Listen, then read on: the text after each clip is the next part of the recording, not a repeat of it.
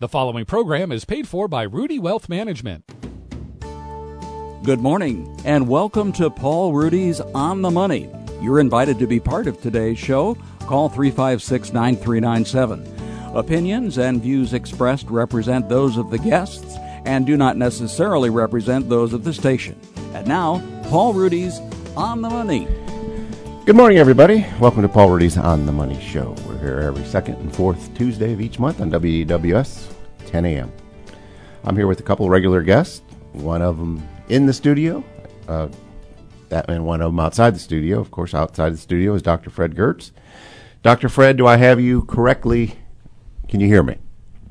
I can hear you fine. Good. Okay. Just want to make sure you were there. So I have Dr. Fred Giertz Right. on the phone, and I have certified financial planner professional Ryan Repko, who works with me at Ruedi Wealth Management. He's our plus one. I don't know why Paul, who prepares this, continues to call you the plus one of the family. You can call in with your questions at 217 356 9397 or text us on the Castle Heating and Cooling text line at 351 5357. You can also email your question to talk at WDWS. And today, since it's Halloween this weekend, we'll be taking talking about the scary things about retirement. Feel free to call in and tell us what scares you about retirement. We have a pretty lengthy survey from Transamerica. I thought in some ways was enlightening and some things were counterintuitive to me. It's important to recognize that past performance is not an indication of future results. You should not make any investment decisions without first consulting your own re- financial advisor and conducting your own research and due diligence. Well, good morning, guys. Uh, here we have a countdown one week from today. Well, I don't know if we'll know one week from today who the president is. I suppose we might or might not. Um, but I don't think I've seen people, or some people, as concerned about the outcome of this election. I mean, every four years, of course, there's pretty strong opinions about it, but it seems to be heightened. Um, Dr. Fred, what's your what, what's your take on all this concern that if so and so wins, we're going to be a socialist country, and by 2 p.m. the next day, and the markets are going to collapse, the economy is going to collapse. I know that seems like hyperbole, but I I talk to an awful lot of people that basically in the back of their mind that's how they see this thing playing out. But I can understand that. This is one of the most, uh, I guess, unusual elections uh, in, in, in my memory. And typically, the uh, the story is that uh, once people, uh, once the candidates win the uh, primary, then they kind of move to the middle to try to attract more voters. In this case, it doesn't seem to be the situation. Uh, President Trump seems to be trying to protect his base or than expand his base, and the Democrats obviously are uh, have a, have a very significant uh, wing associated with AOC and uh, Bernie Sanders and things, uh, people like that. So it does seem to be a kind of uh, uh, extreme choices. And again, back in 1968, George Wallace said it wasn't a dime's worth of difference between the two parties, and now there does seem to be. But the, the, the comforting thing is that the financial market seems to be taking this in stride. That the uh, the averages have been uh, high by by standards of this year, and then been relatively steady aside from from yesterday. So there doesn't seem to be a lot of concern among the, the financial people. So that's kind of comforting in a way. And the underlying kind of comfort is that, uh, as we've talked many times. Uh, the economy to a certain extent has a life of its own and it's not going to change dramatically. Now, again, over a period of years, if you moved one direction or another, it might have some impacts, but I don't think there's going to be an immediate effect one way or another. Okay, Fred, we have a call. Uh, I think it says the Joe, but I think we're just going to say it's Joe on line two. I think has a question about the fair tax, or some people would say the not so fair tax. Joe, are you with Right. us? Yeah, that's that's what it is, the fair tax. I just wanted to find out. One th- one place they say that they're going to tax retirement, and uh, I just want to know what the truth is, or what do you know about it? Well, Fred, I've asked you this a number of times, and you know, I've it's always been my view that they will the minute they can. But you have the you have a completely different view than I do. Right. Well, do mean? the, the fair tax, the, the- actually, let me back off a little bit. It's, it's kind of complicated because there's a ballot, uh, a question on the uh, ballot, which is a uh, revising a constitutional amendment to permit uh, graduated income tax rates, which are now prohibited. But in addition to that, there's also a, a bill that's been uh, pa- passed and signed by the governor that's waiting to go into effect. So if the fair tax is approved, then January will have a, a higher tax rate, but will only apply to relatively high income individuals. So the argument on the side of the uh, the Pritzker people is that this is a, a tax cut or no increase for 97% of the people, and for 3% it will be. Uh, the other side is arguing that it opens up the door to all kinds of things. And one of the arguments is open, opens up the door to uh, the taxation of retirement income. And the fact is, the door is already open. Uh, there's no prohibition yeah. against taxing retirement income right now. So they could do it now. They could do it in the future. But but the point is that it's a uh, using the Social Security analogy, it's the third rail of, of Illinois politics because both sides are saying they won't tax retirement income. They're very much afraid of that. So there's no legal prohibition against that, but there's a very strong political uh, momentum that would make it very difficult for any any one party or any, any group to move to taxing income. So right now, I think that it's possible, but it's not not very likely to happen. I got one more thing for you. Yes, sir. If I, I know the lottery is supposed to go for for schools and all that, but they're, they're always taxing for schools, so that lottery lottery fund never even goes to schools, or probably very little does. Fred, what's so, your right. what's your take on that? Again, this is kind of a sleight of hand that goes back several decades. Uh, the, the, the, bottom line here is that uh, lottery revenue is very small compared to the amount of uh, money going to education. So if there's a half a billion dollars uh, of lottery income and, and the state spends uh, 10 times that much for education, they can say that every dollar of the lottery goes there, but it doesn't, but it's all just a kind of accounting trick. So uh, that was yeah. something that was used to approve the, uh, the lottery. Now, there's a similar thing now that the, uh, the so-called fair tax, if it goes into effect, might raise uh, two or three billion dollars. They say, well, that could solve. We could have property tax cuts. We could have more money for education. We could have uh, better pension funding.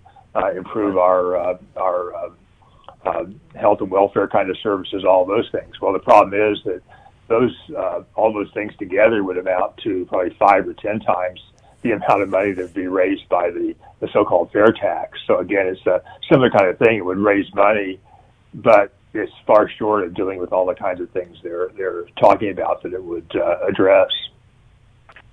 Okay. Well, thank you. All right, Joe. Thanks for the call. I think that's on a lot of people's minds, and uh, I think anybody that thinks they're going to get a tax decrease somehow in the state of Illinois uh, I don't know, Fred. You would probably have a different view than I do. Well, it would be it would be microscopic if they found one. The, the rate cuts are like uh, a tenth of a percent or something yeah. of that sort. Uh, uh, so it would be if there is a tax cut, it would be uh, maybe enough to go out to dinner once a year.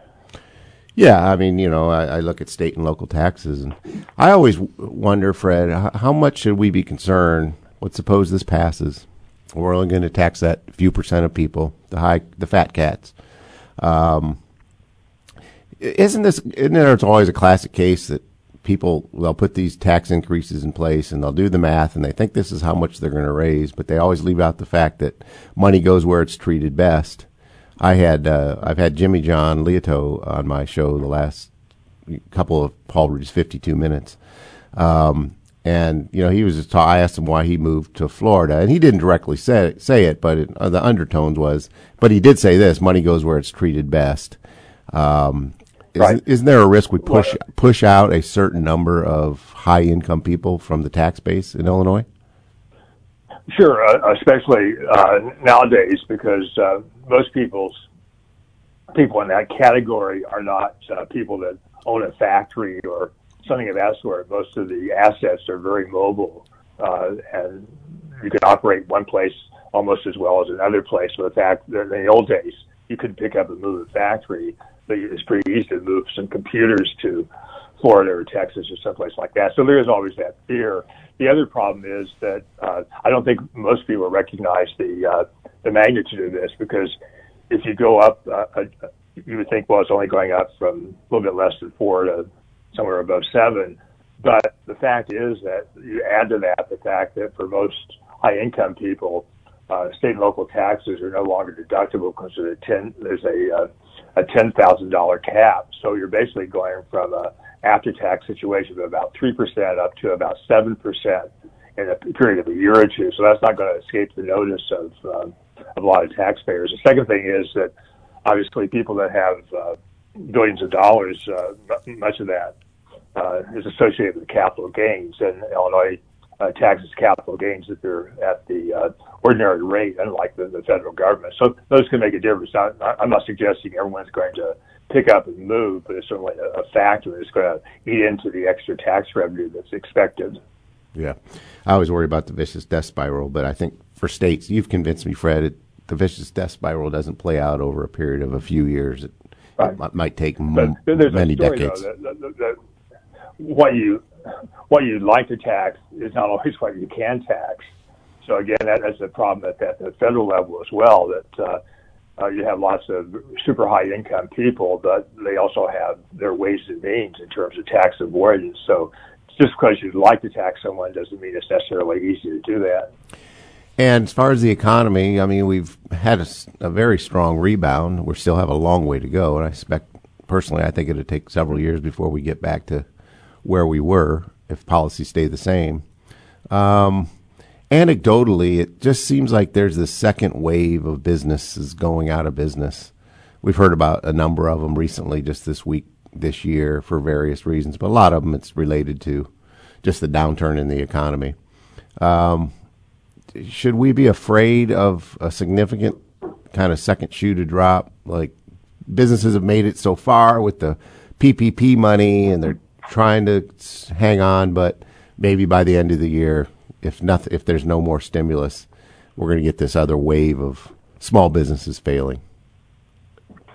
Well, I think that's probably true. I don't know how, how big the wave is and whether it's just small businesses or all kinds of businesses. The small businesses have their problems that uh, non-small businesses do as well. So uh, again, it, it's the problem of uh, what do you do to help in, in the short run? You try to keep everything afloat and, and make sure people have incomes, businesses have uh, uh, the ability to stay in operation. But after a period of time, if the world really has changed, if it's going to be a lot different uh, uh, after you know March of 2000, there's some businesses that simply can't survive in that environment. So it's a sad situation, but it does make a lot of sense to continue those businesses by some sort of subsidy over a period of years if they're not going to be viable in the long run. So it's kind of a, a fact of life. It's a sad fact of life, but at some point, uh, changes have to be made. And, and in a system like ours, one of the changes uh, that happens is some,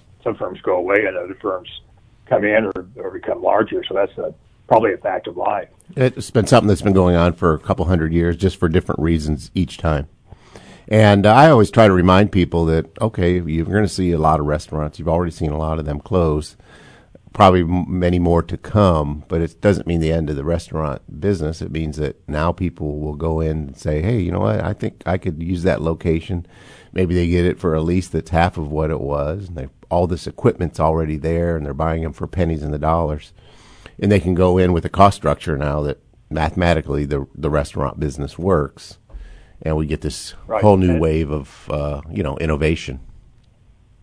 Again, uh, it's always uh, tricky to predict the future, but I, I, would think that we'll see movies back in, in uh, some way uh, in the not too distant future. Even though the uh, the firm was bankrupt before the COVID crisis, they're now um, basically liquidation, and, and the theater is sitting there and, and occupied, and the amount they paid for it is much more than the value now. But again, uh, resources have a way of uh, flowing into the right direction, so I suspect someone will uh, buy the theater at a, huge discount, and then it'll start having movies again. Again, yeah. that's sad for the people who invested in it. Uh, in the first place, but it's also uh, a kind of a fact of life. The other thing is, I think that the uh, the uh, recession uh, kind of uh, made people uh, think clearly about the situation. So firms that were just hanging on or just almost on the brink of uh, of going out of business. Probably they thought that was the last straw, and might as well uh, you know uh, call it in at that point. So I think that it precipitated a lot of actions that may have been uh, likely to occur in the future uh, without the recession. Okay. Dr. Fred, you had made a comment many shows ago talking about companies that were receiving these PPP loans, and you were, you know, of course, afraid that you know how many of these companies that are receiving these loans are kind of zombie companies. They were already on their their last straw, and yet here they are being propped up um, by these government initiatives, and there's nothing wrong with it. But it's the it's the thought that well, at any given time, any any business might be failing or or not having a good run, and then out of nowhere the COVID event hits, and it it maybe progresses their timeline further, and it just shows all right. these companies at one time going out that maybe it would have happened eventually anyway. It's it's obviously unfortunate, and it's not good for your community, especially in a smaller community. Um, but it's kind of pushing the timeline forward.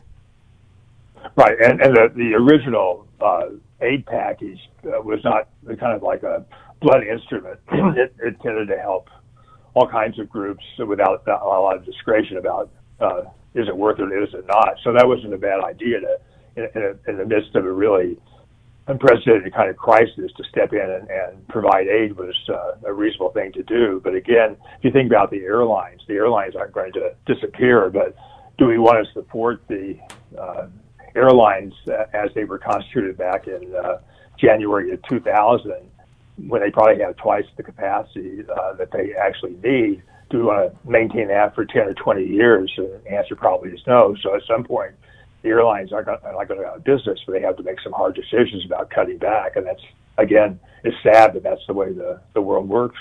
And it's fair to say, Fred, that, you know, the story of our country is we have these setbacks, we have these, um, you know, economic downturns, but we always revert to the permanent uptrend. That's somewhere around right. two to three percent growth per year, uh, and I think that's the part that always.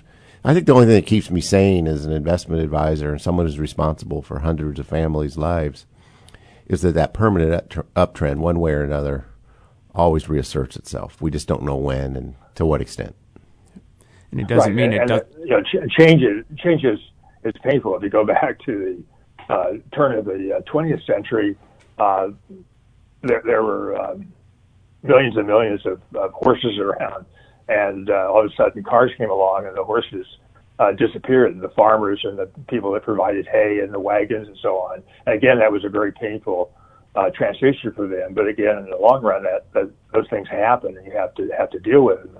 And again, we may want to provide transitional aid, but you can't. Uh, it would be silly now to have the government uh, subsidizing uh, 20 million horses every year that, uh, that are not needed anymore. So you have to make those kind of changes eventually. And that was the exact comment I was about to make, Dr. Giertz. Is change happens, but it doesn't mean it doesn't happen without pain, uh, both at like a business level and a personal level. A lot of folks may end up kind of retooling, so to speak, and getting uh, re-educated or go into a craft or a field that they weren't in because this pandemic kind of forced that option upon them. And they'll find work in other places in other industries. And same thing anytime you talk about uh, growth, like you were saying, going from you know horse and buggy to cars. You know, entire new industries are born, and they they yet grow uh, other surrounding industries around them to support them. So it's not that this is all doom and gloom. It's just kind of an innovation step where we might see that change.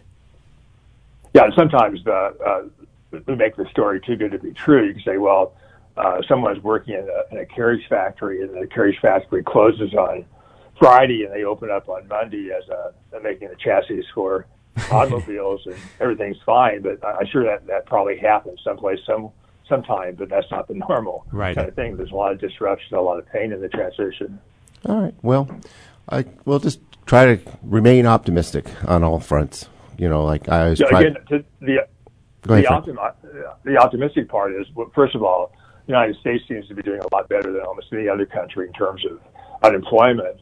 And the second thing, again, going back to, to where we were, if someone uh, told me back in uh, middle March or end of March that the stock market would be back more or less to where it was and that unemployment would be going down pretty dramatically and the economy was still really, uh, really uh, burdened, but was still operating in at least a relatively efficient way, I would have been I'm very happy about that prediction. So that's more or less where we are right now. Yeah.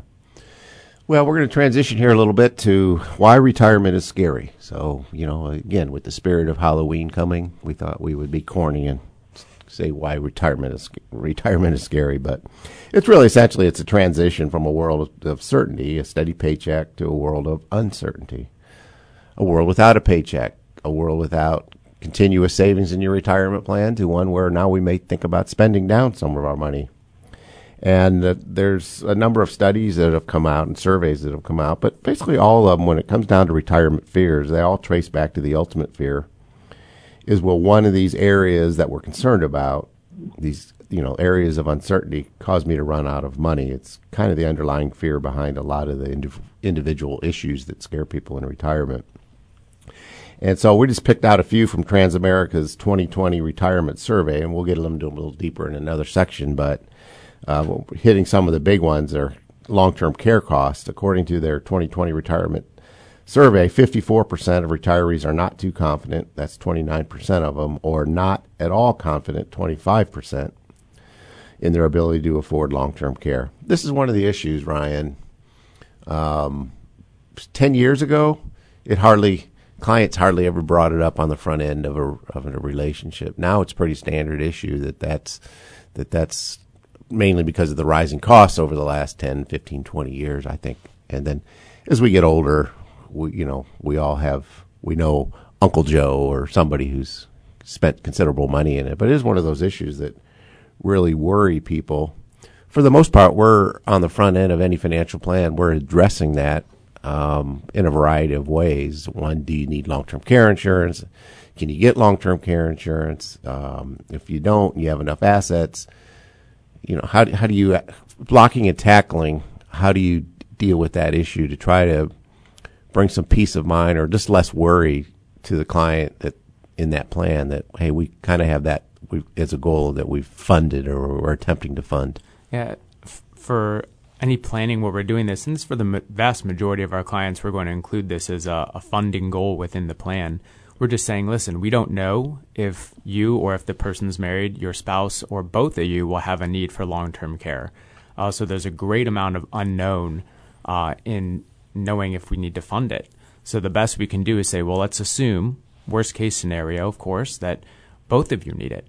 And that then presents a challenge in itself saying that, well, it's a, a very expensive event to fund long term care. So how do we do this in a in irrational way that doesn't just absolutely put kind of like a weight around the couple's neck or the individual's neck, saying that at the end of this plan, I need to have inflation adjusted dollars and even dollars that are going to exceed inflation because healthcare, as we all know, generally is, is pacing or outpacing rather inflation. So this is expensive from a, a spending standpoint. You have to save a lot of assets or earmark them in in this financial plan to say, well, let's account for the fact that we may in fact need a long-term care stay. We will underspend, and you ask about the blocking and tacking, We'll underspend essentially what maybe our assets say we could spend with the intent and purpose being that we're going to be saving this kind of that rainy day money for the long term care need at the end of life. In in essence, it's kind of we're creating. If they don't have long term care insurance, it's a, it's a pseudo insurance policy of saying, look, we're going to earmark money towards that goal. Um, I've been working on a program using historical returns and just using real returns, returns net of inflation. And so I was, I'm kind of coming up with a different concept of like funding liabilities down the road. How much money do I have today with certain confidence? And I thought, you know, for most people on the front end of retirement, they're probably looking at 25 or 30 years before any significant, for most people. I mean, some people have much earlier, but, um, just, you know, when you just look at the numbers, you know, this is 25, 30 years down the road for a 60 year old couple, for example, that one of them might. And just using, you know, a, a basic stock portfolio. And the reason I would say that whether it's the S&P 500 index for a 25 or 30 year need that's the cheapest way to have a certain number of dollars 30 years from now and I'm doing this from memory but it's it strikes me and I'm I'm going to be really close that if I have a 30 year period that I'm worried about. And there's nothing magical about the 30 year period. I mean it, the same concept applies. And I want to be 100% confident in other words at least using historical data how much money would I have to put uh, you know, aside today in a Standard Poor's 500 index mutual fund to have, uh, you know, a dollar 30 years from now, it's it's about 20 cents on the dollar. So if I thought I might have a $400,000 long-term care need, I would need about 20, you know, I'd need about $80,000 uh, set aside for that. If you wanted, if you're willing to be 90% sure, that is, you know, 90% of the time I'm at least going to have that money you know, then you'd only have to fund it with about 15 cents on the dollar. And if you're willing to be somewhere around 85% confident, that, and that is 85% of the time, if I looked at all the 30 year periods historically, I would have that amount of money or more. Then it's closer to 10 or 11%. So it's not insurmountable. It's something that can be dealt with, but one way or another, you have to deal with it. Otherwise, my, you know, my uh, experience has been you can have the best retirement plan in the world, but if it's not addressing that issue, there's always this thing that worries people. And the but what if? But what if? So in essence, you're just saying the what if you're taking care of on the front end, and then that one just kind of gets put aside. And sometimes you have to circle back and say, oh yeah, we have that taken care of when they bring it up again. Right. I think for most people in a 60 year old's world, they're not thinking about their 90 year old self yet. They're thinking about I'm almost done with with work. I'm about to retire. I'm thinking about the joys and the excitement of this new function of life uh, they're not yet, and understandably so, thinking about the end of life and, and the, the needing to care for that particular need of potentially a long term care stay. So I think it's something that's important to be addressed on the front end to say, listen, let's not kid ourselves. We don't know if this will be a need, but if it is, it is a surmount- surmountable goal you need to be able to look at. Um, and bringing that to a bit of importance on the front end is relevant because, as you say, if you start on the front end of it, at the front of a 30 year term, right you have the chance to really get there at the end uh, because you've you've accounted for that potential need in money. And from a spending standpoint, you mentioned that what it sometimes what it comes down to is you just don't get to spend as much in retirement as you'd hoped. Re- tell me if I'm just reasonably close. Suppose you create a financial plan for somebody between their Social Security and their income streams and their assets. Maybe without that goal, they could spend sixty thousand a year, and then we put that, you know, a reasonable or and a sensible uh, goal of hey, we need to also be able to fund should it should we need to a pretty sizable long term care need, then it might be fifty five thousand a year, something in that. So it's it's going to be many times kind of in line with what the premiums would be if you could get long term care. Is that is it kind of in that magnitude? Yeah, it is, and obviously it'll be different for individual couples, but of course the the important point is it's not maybe as big as some people might think. And what I've definitely noticed uh, is when I've gotten some prices for looking at pricing out what would long-term care insurance cost a particular couple at their current age and their health, uh, needing insurance for a period in the future. They're getting closer and closer in terms of the insurance that I'm seeing quoted versus roughly the reduction in spend that we do in our plan if we don't have someone opt in to purchase insurance. So that to me says the you know the market is moving to a place where it's starting to kind of equal itself out a little bit, which is what ideally you'd expect to see. So another one, uh, which I find interesting, uh, maybe not as much as the other side of this, caring for an elderly parent or other relative. A recent study by the Center for Retirement Research, Boston College, finds that between 10 and 12 percent of retired inv- individuals are caring for an elderly relative an average of 70 to 95 hours per month and spend an average of 35% of their budget on this care. You could see why that. That's scary. And usually that's the trigger yeah. for people in their 60s or whatever to say, wait a minute, do we have long term care? Because they're looking at it in real life, seeing some of their money going out for their parents, and they don't want their kids to have to do that. And that's that can be a trigger. But that, that, but it's the other one that I deal with probably most of my time. This next one is supporting adult children. A Bankrate study found that 50% of Americans say they have sacrificed or are sacrificing their own retirement savings in order to help their adult children financially. Again, that squares with my world. Um, probably in the last five to ten years, particularly five, uh, and some of it even more heavily now because of COVID. So many of our adult children have a job that they lost or some impaired earnings. Um, I spend at least half of my time from a financial planning standpoint. I deal with that um, probably as much, much more than any other issue, acute issue that pops up. Um, you know you're seeing that too, aren't you? Yeah, I I think that's one item that surprised me is not really expecting to see 70 and 80 year old retired clients being as financially active involved in maybe their their children or grandchildren's lives.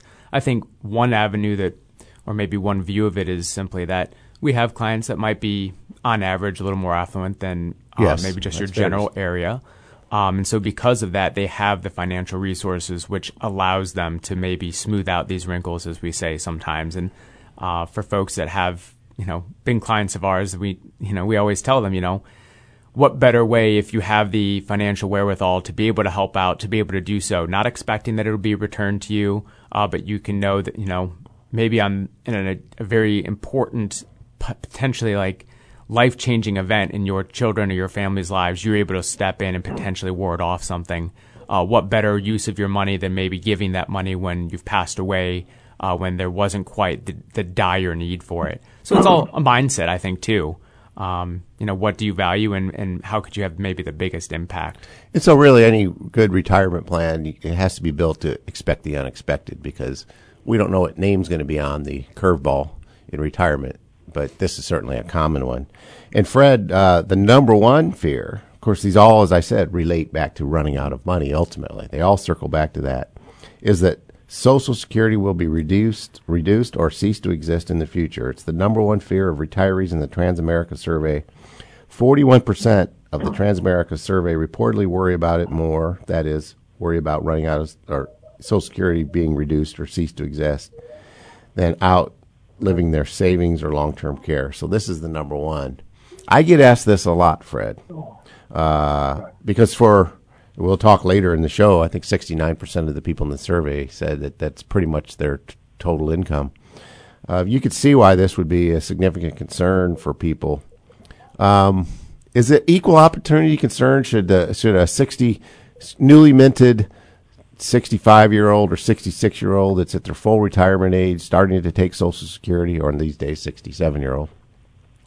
Or is this something more realistic to be worried about by the 25 year old that's entering the workforce, in your opinion?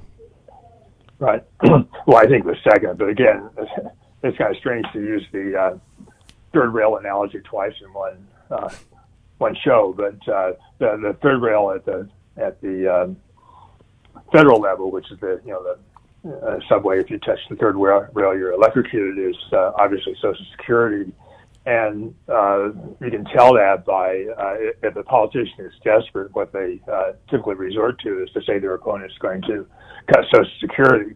Well, the fact is, uh, Social Security is not going to go bankrupt.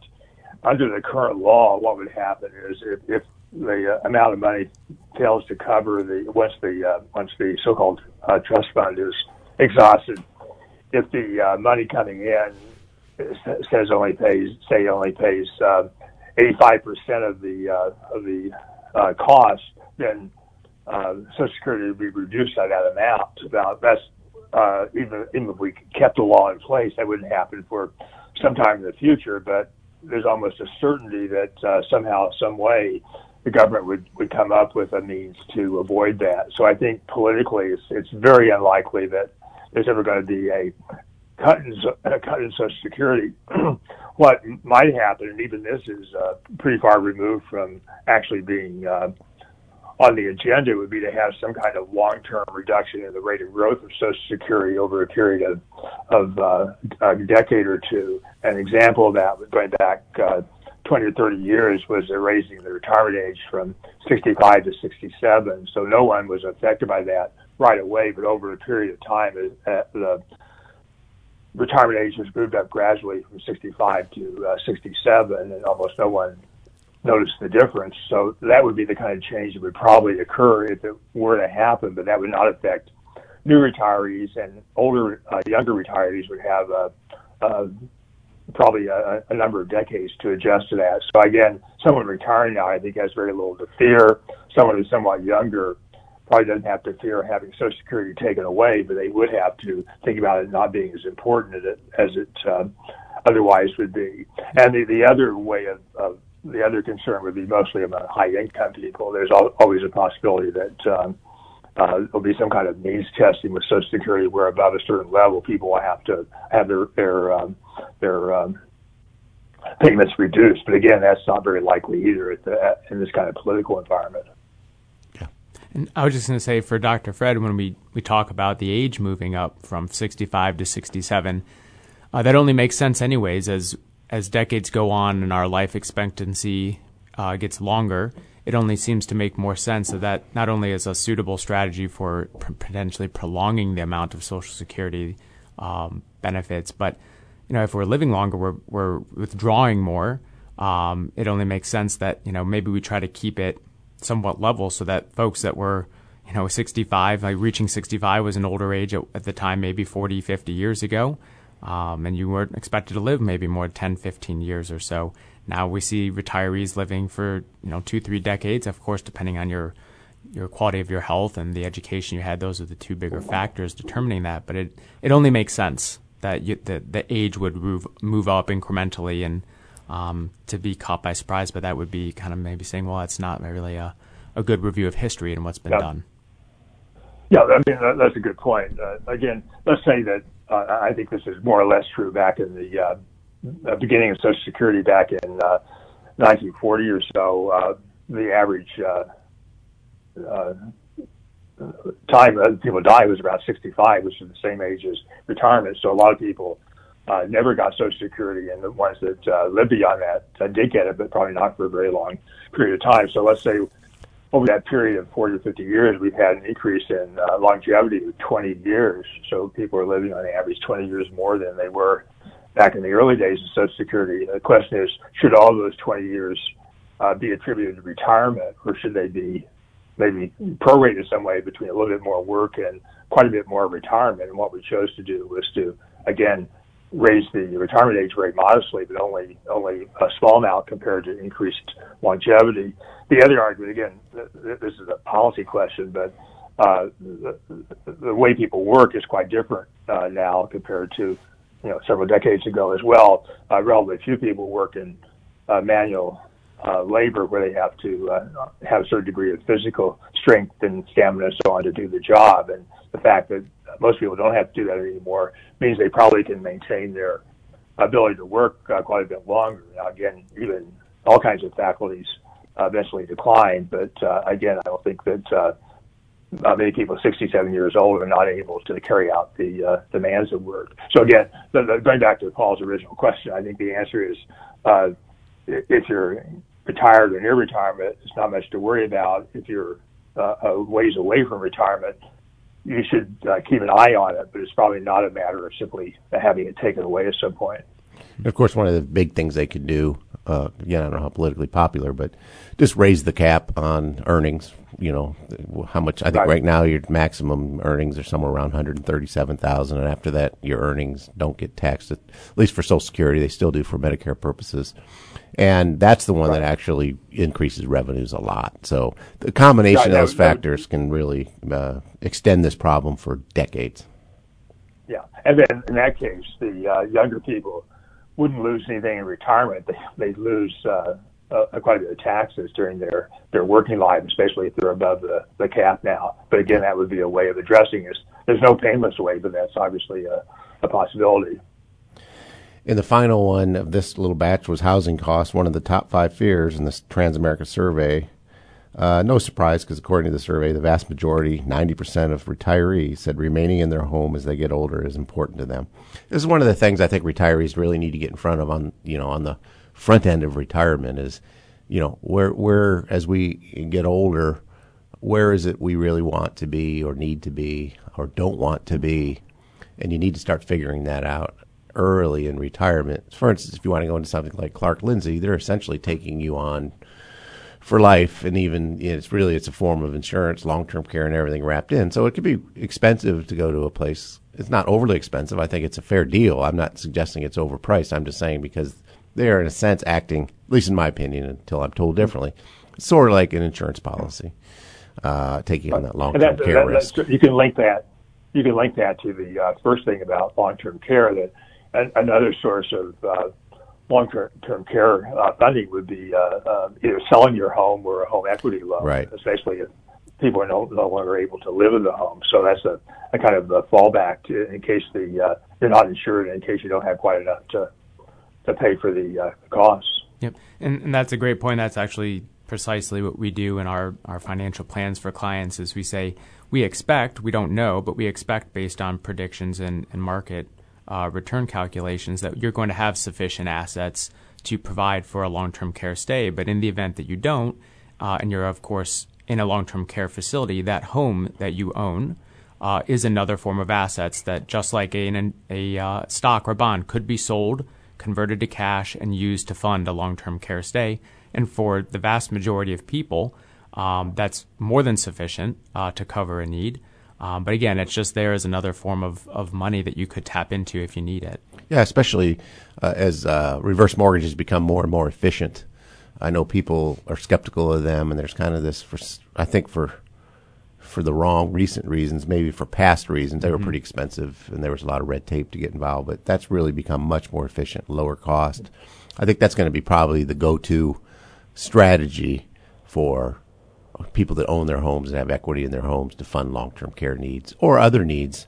Uh, and and people just are very uncomfortable when you bring it up. I've noticed when I bring that up is, hey, that's another safety valve we have. Is we could get a um, a reverse mortgage, and reverse mortgages can even come into place where you have a line of credit. Uh, maybe you never use it against your home equity, but if you get into a significant economic or stock market or investment uh, downturn, you could turn the your spending from your portfolio off and begin to use your home equity line of credit until things get better. And again, I think this is an idea that has to mature a bit and people to get more comfortable with. But for a lot of people, there's a safety valve there. Yep. And a lot, a lot of that all that un, that distrust of it all came from the fact that like people, you know, supposedly were being thrown out of their homes after there was no value left in their their their credit, uh, which is I don't know if that was actually true or not, but that was the story that was being told. Maybe it was a slander campaign. Maybe yeah, it wasn't. It's, yeah, it's not true, but I think but that, it's is, not true that today, is the fear. But exactly, so people hear that, and it immediately is almost a connection to I'm going to be out on on Skid Row, right? And and it's not it's it's not allowable. I've almost been to Skid Row. I don't want to go there. I can tell you that. it's been more than yeah. 25 years, guys, since Bill Bengen, a financial advisor in Southern California, created the so-called four percent rule. Now, most everybody's familiar with the four percent rule. About every prospective client, you know, asked me about it. Probably 90% of them can't tell me what the 4% rule really is. Uh, but it was the idea that uh, looking at historical data in a 30 year period, how much could I spend at a basic kind of conservative portfolio, 60% stocks ish, 40% intermediate treasuries? How much could I withdraw on the begin withdrawing on the front end and just have an inflation adjusted spending from then and basically started out at 4%. Bill Bengen changed it, and when he changed the portfolio mix, added small companies to 4.5%. But now he's saying it's 5%. And this has really set off a debate in the financial industry because I've talked about this on the show. There's a lot of pundits that think this, you know, the 4% rule should be the 2% rule mm-hmm. because fixed income, you know, the bond portion and CD rates are so low that in a 60-40 portfolio, intuitively, that kind of makes sense. But he brought up a point that I've caught after doing all the simulation work that I've done for years is one of the biggest problems in retirement is really not bear markets. Bear markets get better. So when stock markets decline, eventually, though no one knows when, and you can't be be hundred percent sure, but they get better. They they they it's they're self healing. But when you go through periods of high inflation on the front end of retirement, that never gets that never gets back to where it was. It's kind of locked in for the next 25 years.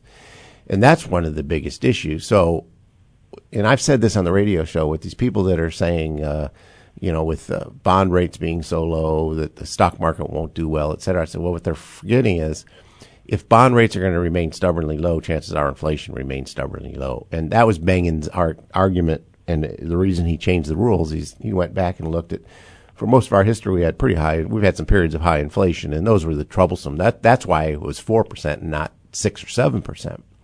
So anyway, with the updated thinking and, and, considering the impact of lower inflation, that's where he got to a, the five percent rule. What I warn people about is it's just a guideline. It's not a guide itself, but it's probably it's what it, it stacks up with everything from my research that I've done, thousands of hours of of trying different modeling of in creating different processes. But you know, you could start out at six percent if you want. You just need to have and there wouldn't be anything irrational about that. But it would be irrational to start out at five or six percent and just increase it by inflation every year, uh, because that can run into a problem. So it it really, I think it's a useful guideline on how much I might expect from my investment portfolio. But you're going to need a process to make adjustments along the way. The four percent rule is really akin to going on a trip in a car with no brakes and no side mirrors because you're never going to change your speed and you're never going to change direction um, pretty uncomfortable way to go on a trip, and that's kind of what the four and now the five percent rule is.